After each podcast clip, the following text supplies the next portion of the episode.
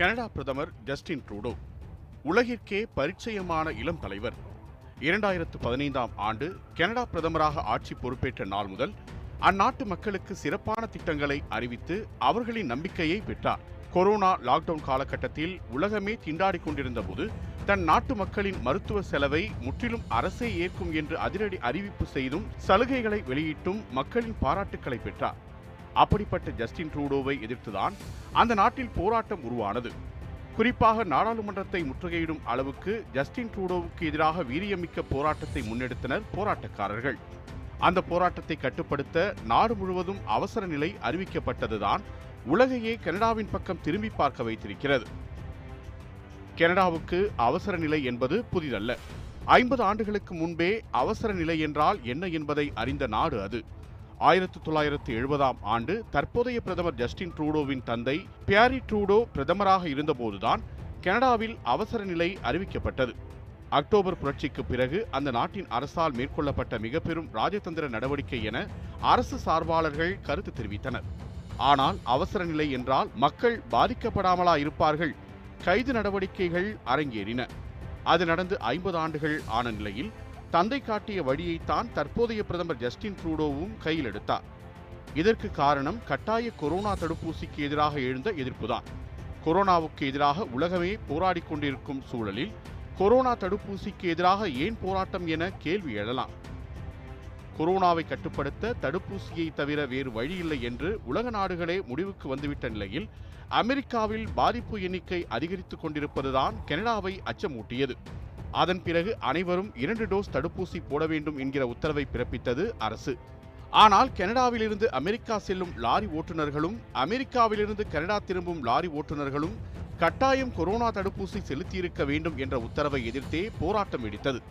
அன்றாட வருமானத்தை எதிர்பார்த்து காத்துக் கொண்டிருக்கும் ஓட்டுநர்களுக்கு அரசின் உத்தரவு பேரிடியாகத்தானே இருக்கும். ஆகையால்தான் அவர்கள் போராட்டத்துக்கு ஆதரவு தெரிவித்து எதிர்க்கட்சிகளும் இந்த போராட்டங்களில் பங்கெடுத்தன. இதன் தொடர்ச்சியாகவே பிரதமர் ஜஸ்டின் ட்ரூடோ குடும்பத்துடன் தலைமறைவாகிவிட்டதாக செய்திகளும் உலா வந்தன. போராட்டக்காரர்களின் செயல் குறித்து தனது ட்விட்டர் பக்கத்தில் பதிவிட்ட ஜெனரல் வெயின் போராட்டக்காரர்கள் தேசிய போர் நினைவிடத்தை இழிவுபடுத்துவதைக் கண்டு வேதனையடைந்தேன்.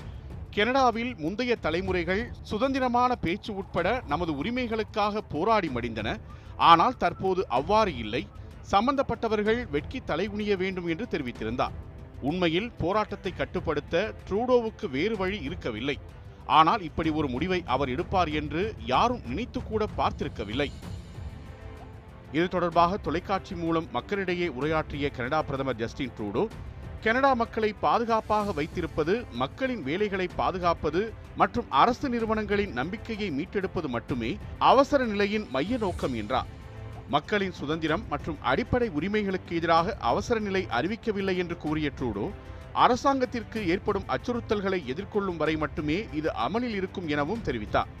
சட்ட ரீதியாக போராட்டம் நடத்தும் உரிமையை மக்கள் பயன்படுத்துவதை தடுக்கவில்லை என்று கூறிய அவர் மாகாணங்கள் மற்றும் பிரதேச தலைவர்கள் எதிர்க்கட்சி தலைவர்களுடன் கலந்து ஆலோசித்த பிறகே அவசர நிலை அமல்படுத்தப்படுவதாக தெரிவித்தார். இந்தியாவிலும் ஆயிரத்தி தொள்ளாயிரத்து எழுபத்தைந்தாம் ஆண்டு அவசர நிலை அமல்படுத்தப்பட்டது. ஆயிரத்தி தொள்ளாயிரத்து எழுபத்தைந்து ஜூன் முதல் ஆயிரத்தி தொள்ளாயிரத்து எழுபத்தி ஏழு மார்ச் வரை இருபத்தோரு மாதங்கள் நீடித்தது. இந்த சமயத்தில் மொத்த இந்தியாவும் மத்திய அரசின் ஆட்சியின் கீழ் இருந்தது. மத்திய அரசை எதிர்த்த முக்கிய தலைவர்கள் முதல் சாதாரண தொண்டர்கள் வரை பலரும் கைது செய்யப்பட்டு சிறையில் அடைக்கப்பட்டனர். அனைத்து பத்திரிகை வெளியீடுகளும் தகவல் மற்றும் ஒலிபரப்பு அமைச்சகத்தால் தணிக்கைக்கு உட்படுத்தப்பட்டன. இதனால் அரசுக்கு எதிராக யாராலும் குரல் எழுப்ப முடியவில்லை. இன்றளவும் அந்த எமர்ஜென்சி கருப்பு நாட்களாகவே நீடிக்கிறது. இதுவே நமக்கு தெரிந்த எமர்ஜென்சி. இப்போது கனடாவில் அறிவிக்கப்பட்டதும் இப்படியொரு எமர்ஜென்சி தான். உலகில் கொரோனா தொற்றால் பாதிக்கப்பட்டவர்கள் எண்ணிக்கை நாற்பத்தி இரண்டு கோடியை கடந்துவிட்டது. ஆல்பா பீட்டா ஒமிக்ரான் என கொரோனா உருமாற்றம் அடைந்து வரும் நிலையில் அதற்கு ஏற்ப தடுப்பு நடவடிக்கைகளும் வேகம் எடுத்திருக்கின்றன கனடாவில் கொரோனா பரவல் அதிகரித்து வருவதன் காரணமாக மக்கள் அனைவரும் கட்டாயம் இரண்டு டோஸ் தடுப்பூசி செலுத்தியிருக்க வேண்டும் என்று கடந்த ஆண்டு நவம்பரில் உத்தரவிட்டது கனடா அரசு. பொது இடங்களில் கூட்டம் நடத்த தடை மற்றும் டிராக்டர் ஓட்டுநர்கள் ஒரு மாகாணத்திலிருந்து மற்றொரு மாகாணத்திற்கு செல்லவும் அமெரிக்க எல்லையை கடக்கவும் இரண்டு டோஸ் தடுப்பூசி கட்டாயம் போட்டிருக்க வேண்டும் என்றும் உத்தரவிடப்பட்டது. அரசின் நடவடிக்கை தொழிலாளர் பற்றாக்குறையை மேலும் அதிகரிக்கும் என லாரி ஓட்டுநர்கள் சங்கம் எச்சரிக்கை விடுத்த போதிலும் கட்டாய கொரோனா கட்டுப்பாடு இரண்டாயிரத்தி இருபத்தி இரண்டாம் ஆண்டு ஜனவரி பதினைந்தாம் தேதி அமல்படுத்தப்பட்டது. அரசின் அறிவிப்புக்கு எதிர்க்கட்சிகள் எதிர்ப்பு தெரிவித்தன. விநியோகச் சங்கிலியில் இடையூறுகளையும் நாட்டில் பணவீக்கத்தை அதிகரிக்கும் எனவும் குற்றம் சாட்டினர். எதிர்க்கட்சிகளின் குற்றச்சாட்டுக்கு பதிலளித்த பிரதமர் பழமைவாத அரசியல்வாதிகள் கனடியர்களுக்கு விநியோகச் சங்கிலியை பற்றி பயப்படுகிறார்கள். ஆனால் அதைவிட கடினமான சூழ்நிலையை எப்படி கடக்கப் போகிறோம் என்று அஞ்சுகிறேன் நான் என்றார். லாரி ஓட்டுநர்கள் எப்போது போராட்டத்தை ஒருங்கிணைக்க ஆரம்பித்தார்களோ அப்போதிருந்து போராட்டம் விஸ்வரூபம் எடுத்தது. கட்டாய தடுப்பூசிக்கு எதிர்ப்பு தெரிவிக்கும் வகையில் ஜனவரி இருபத்தொன்பதாம் தேதி கனடா முழுவதும் இருந்து ஆயிரக்கணக்கான லாரி ஓட்டுநர்கள் தலைநகர் ஒட்டாவாவை நோக்கி படையெடுக்கத் தொடங்கினர். நாடாளுமன்ற வளாகத்தில் லாரிகளை நிறுத்தி தொடர்ந்து ஹாரன் ஒளியை எழுப்பி எதிர்ப்பை வெளிப்படுத்தத் தொடங்கினர். ஆண்டிலிருந்து ஒவ்வொரு நாளும் பல நூறு லாரிகள் தலைநகர் ஒட்டாவா நோக்கி படையெடுக்க ஆரம்பித்தன. லாரிகளின் எண்ணிக்கை நாளுக்கு நாள் அதிகரிக்கத் தொடங்கியது. போராட்ட புகைப்படங்களும் வீடியோக்களும் சமூக வலைத்தளங்களில் வலம் வர அது மக்களின் கவனத்தை ஈர்த்தது. போராட்டத்தில் பொதுமக்களும் அதிக அளவில் கலந்து கொள்ளத் தொடங்கினர். தலைநகர் ஒட்டாவாவில் ஆயிரக்கணக்கானோர் கனடிய குடிகளை அசைத்து அரசாங்கத்திற்கு எதிராக முழக்கங்களை எழுப்பினர்.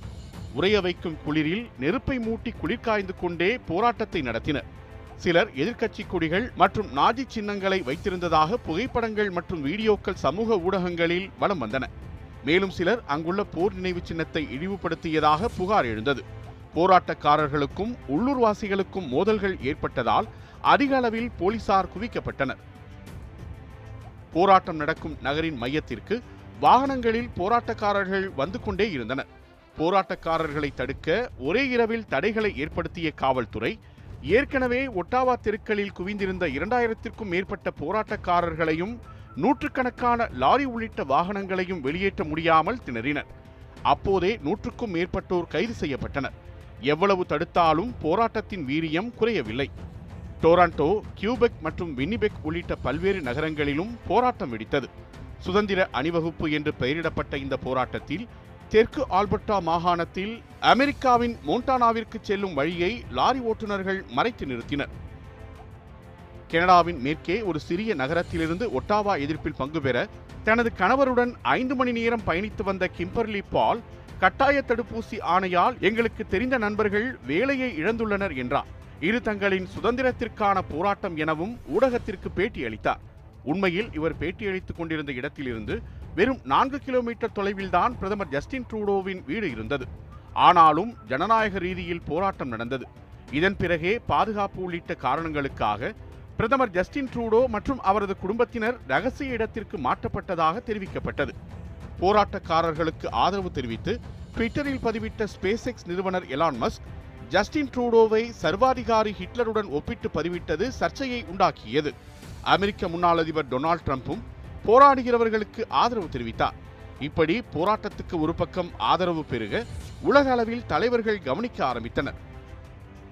பேட்கிங் மற்றும் கிறிஸ் பார்பர் ஆகிய இருவரும் போராட்ட அமைப்பாளர்களாக அடையாளம் காணப்பட்டனர்.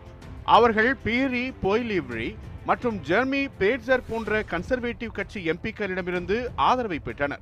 அறிவியலின் ஆதரவு இல்லாத தேவையற்ற கட்டாய தடுப்பூசி ஆணைகள் இவை என்றும் ஜஸ்டின் ட்ரூடோவின் ஆட்சியை சீக்கிரமே முடிவுக்கு கொண்டு வருவோம் என்றும் போராட்டக்காரர்கள் மத்தியில் உரையாற்றினர்.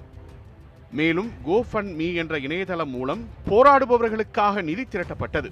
ஆர்ப்பாட்டம் ஒரு தொழிலாக மாறிவிட்டது என்ற வகையில் வன்முறை மற்றும் பிற சட்டவிரோத நடவடிக்கைகளில் ஈடுபட வசூலிக்கப்பட்ட நிதி பயன்படுத்தப்படுகிறது என்பன போன்ற போலீஸ் புகார்களையும் அமலாக்க அதிகாரிகளிடமிருந்து ஆதாரங்களையும் பெற்ற பிறகு கோ நிறுவனம் தனது இணையதளத்தில் இருந்து சுதந்திர அணிவகுப்புக்கான நிதி திரட்டலை அகற்றியது. இருப்பினும் இருபத்தைந்து கோடி ரூபாய்க்கும் அதிகமான நிதி அமெரிக்க வலதுசாரி குழுக்கள் மற்றும் கன்சர்வேட்டிவ் உள்ளிட்ட எதிர்க்கட்சிகளிடமிருந்து வந்ததாக சிபிசி செய்தி ஊடகம் செய்தி வெளியிட்டது. போராட்டக்காரர்கள் இனவெறியை தூண்டும் அடையாளங்களை தூக்கி பிடிப்பதாகவும் கொரோனா மாஸ்க் அணிந்த மக்கள் போராட்டக்காரர்களால் தாக்கப்பட்டு துன்புறுத்தப்படுவதாகவும் ஊடகங்களில் செய்தி வெளியாகின. இது தொடர்பாக கனடாவில் இப்சோஸ் நடத்திய கருத்து கணிப்பில் அறுபத்தேழு சதவீதம் பேர் தடுப்பூசி போடாதவர்கள் என்றும் அவர்கள் மீது அரசு கடுமையான நடவடிக்கைகளை மேற்கொள்ள வேண்டும் என்றும் கருத்து தெரிவித்தனர். அதிலும் கொரோனா பரவல் நீடிப்பதற்கு தடுப்பூசி போடாதவர்களும் தடுப்பூசிக்கு எதிராக போராடும் 49% சதவீதம் மக்கள்தான் காரணம் எனவும் குற்றம் சாட்டினர். இதில் கவனிக்க வேண்டிய விஷயமே கடந்த மாதம் வரை கனடா மக்கள் தொகையில் கிட்டத்தட்ட எண்பத்தி இரண்டு சதவீதம் பேர் கொரோனா தடுப்பூசி இரண்டு டோஸும் போட்டுவிட்டனர் என்பதுதான்.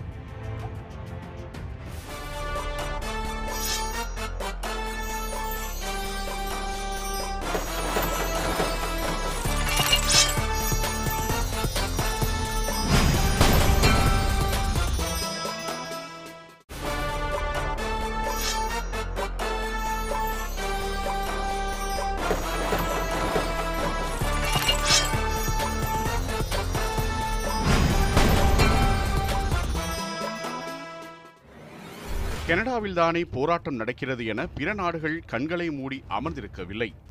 அனைத்தையும் கவனித்துக் கொண்டுதான் இருந்தன. கனடாவில் போராட்டங்களின் பின்னணியை கவனித்து வருவதாக கூறிய இந்திய வெளியுறவு அமைச்சக செய்தி தொடர்பாளர் அரிந்தம் பாக்சி கனடா அரசு அவசர சட்டத்தை பிரயோகித்துள்ளது என்பதையும் கவனித்து வருவதாக தெரிவித்தார். இந்தியாவில் புதிய வேளாண் சட்டங்களை எதிர்த்து விவசாயிகள் டெல்லியை முற்றுகையிட்டு போராட்டம் நடத்திய போது கனடா பிரதமர் கருத்து தெரிவித்தார். அமைதியான போராட்டத்திற்கு கனடா எப்போதும் துணை இருக்கும். போராட்டங்களை கட்டுப்படுத்துவதில் இருதரப்பு உரையாடலே முக்கியம் என நாங்கள் நம்புகிறோம் என தெரிவித்தார் ஜஸ்டின் ட்ரூடோ.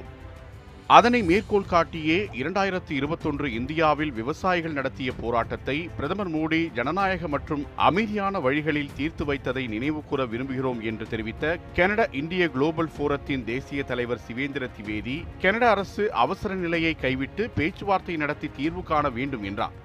தடுப்பூசி கட்டாயம் அறிவிப்புக்கு எதிராக கனடாவின் நிலை இப்படி இருக்க நியூசிலாந்து உள்ளிட்ட சில நாடுகளிலும் இதே நிலை உருவானது.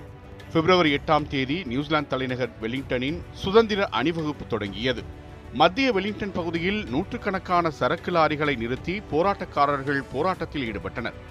ஆசிரியர்கள் மருத்துவர்கள் செவிலியர்கள் போலீஸ் மற்றும் ராணுவ பணியாளர்கள் உட்பட குறிப்பிட்ட தொழிலாளர்கள் தங்களது விருப்பத்திற்கு மாறாக தடுப்பூசி போட வேண்டிய கட்டாயத்தில் உள்ளதாக போராட்டக்காரர்கள் தெரிவித்தனர்.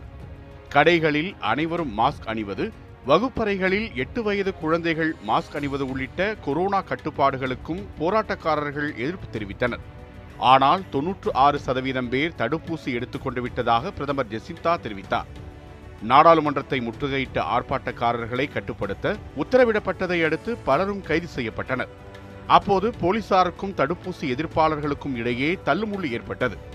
கொரோனா தொற்றால் வல்லரசு நாடான அமெரிக்கா கடுமையான பாதிப்புகளை சந்தித்து வரும் நிலையில் மக்களில் ஒரு பகுதியினரும் ராணுவ வீரர்களும் தொடர்ந்து தடுப்பூசி செலுத்திக் கொள்ள மறுத்து வருகின்றனர்.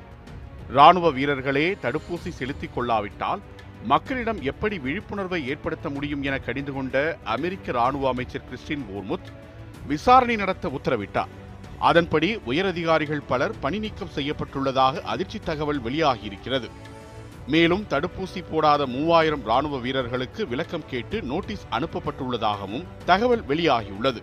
இதேபோன்று கனடாவின் சுதந்திர கான்வாய் போராட்டத்தால் ஈர்க்கப்பட்ட எதிர்ப்பாளர்களின் ஒரு அணிவகுப்பு பெல்ஜியத்தை நோக்கி வருவதாகவும் தகவல் வெளியானது. இதனையடுத்து பிரசல்ஸ் அதிகாரிகள் பெல்ஜியத்தை நோக்கி வரவிருக்கும் சுதந்திர கான்வாய் போராட்டக் குழுக்களை தலைநகருக்குள் நுழைய தடை விதித்தனர்.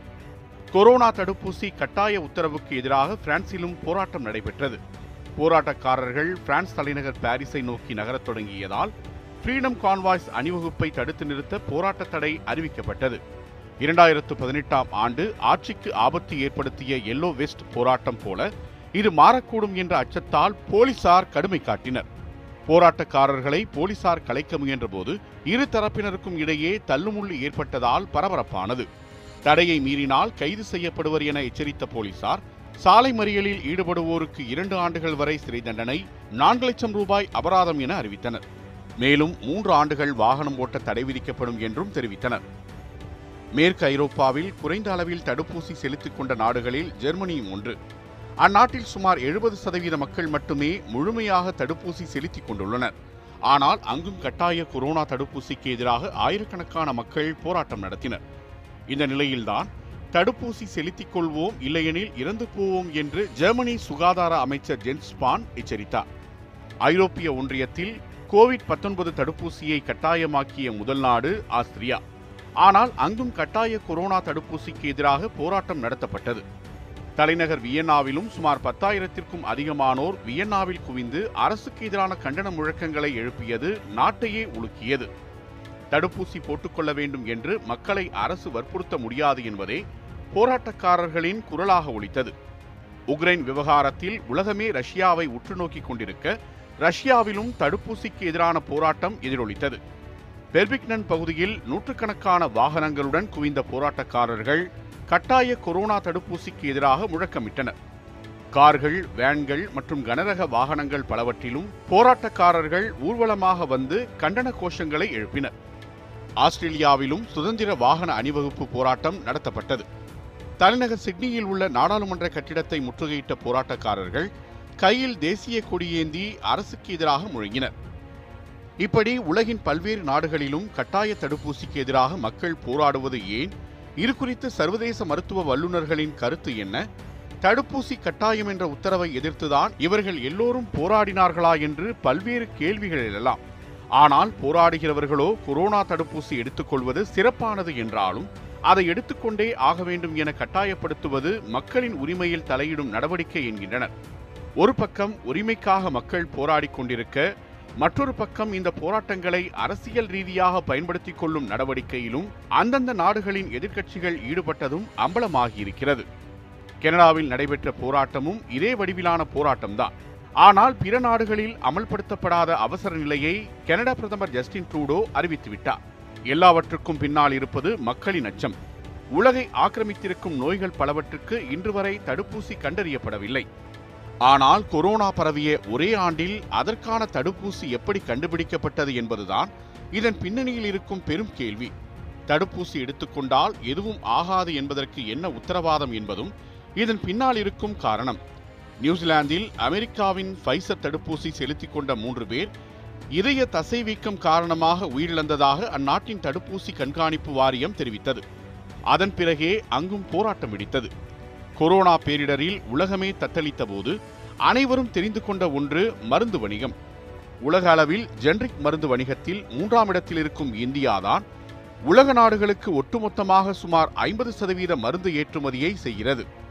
கொரோனா பேரிடரின் துவக்கத்தில் இந்தியாவின் ஹைட்ராக்சி குளோரோகுவினின் மாத்திரை அதிக அளவில் ஏற்றுமதி செய்யப்பட்டது. இப்போது கொரோனாவை கட்டுப்படுத்த நாடுகள் போட்டி போட்டுக்கொண்டு தடுப்பூசியை தயாரித்து மக்களுக்கு செலுத்தி வருகின்றன. ரஷ்யாவின் ஸ்புட்னிக் வி தொடங்கி அமெரிக்கா சீனா இந்தியா என பல்வேறு நாடுகளும் ஒவ்வொரு தடுப்பூசியை கண்டறிந்து கொரோனா தடுப்பு மருந்தாக பயன்படுத்தி வருகின்றன. தடுப்பூசி அச்சத்தின் விளைவே தற்போது நடைபெற்று வரும் போராட்டங்கள். இது போலியோ தடுப்பூசி கண்டறியப்பட்ட போதும் இதே விளைவைத்தான் ஏற்படுத்தியது.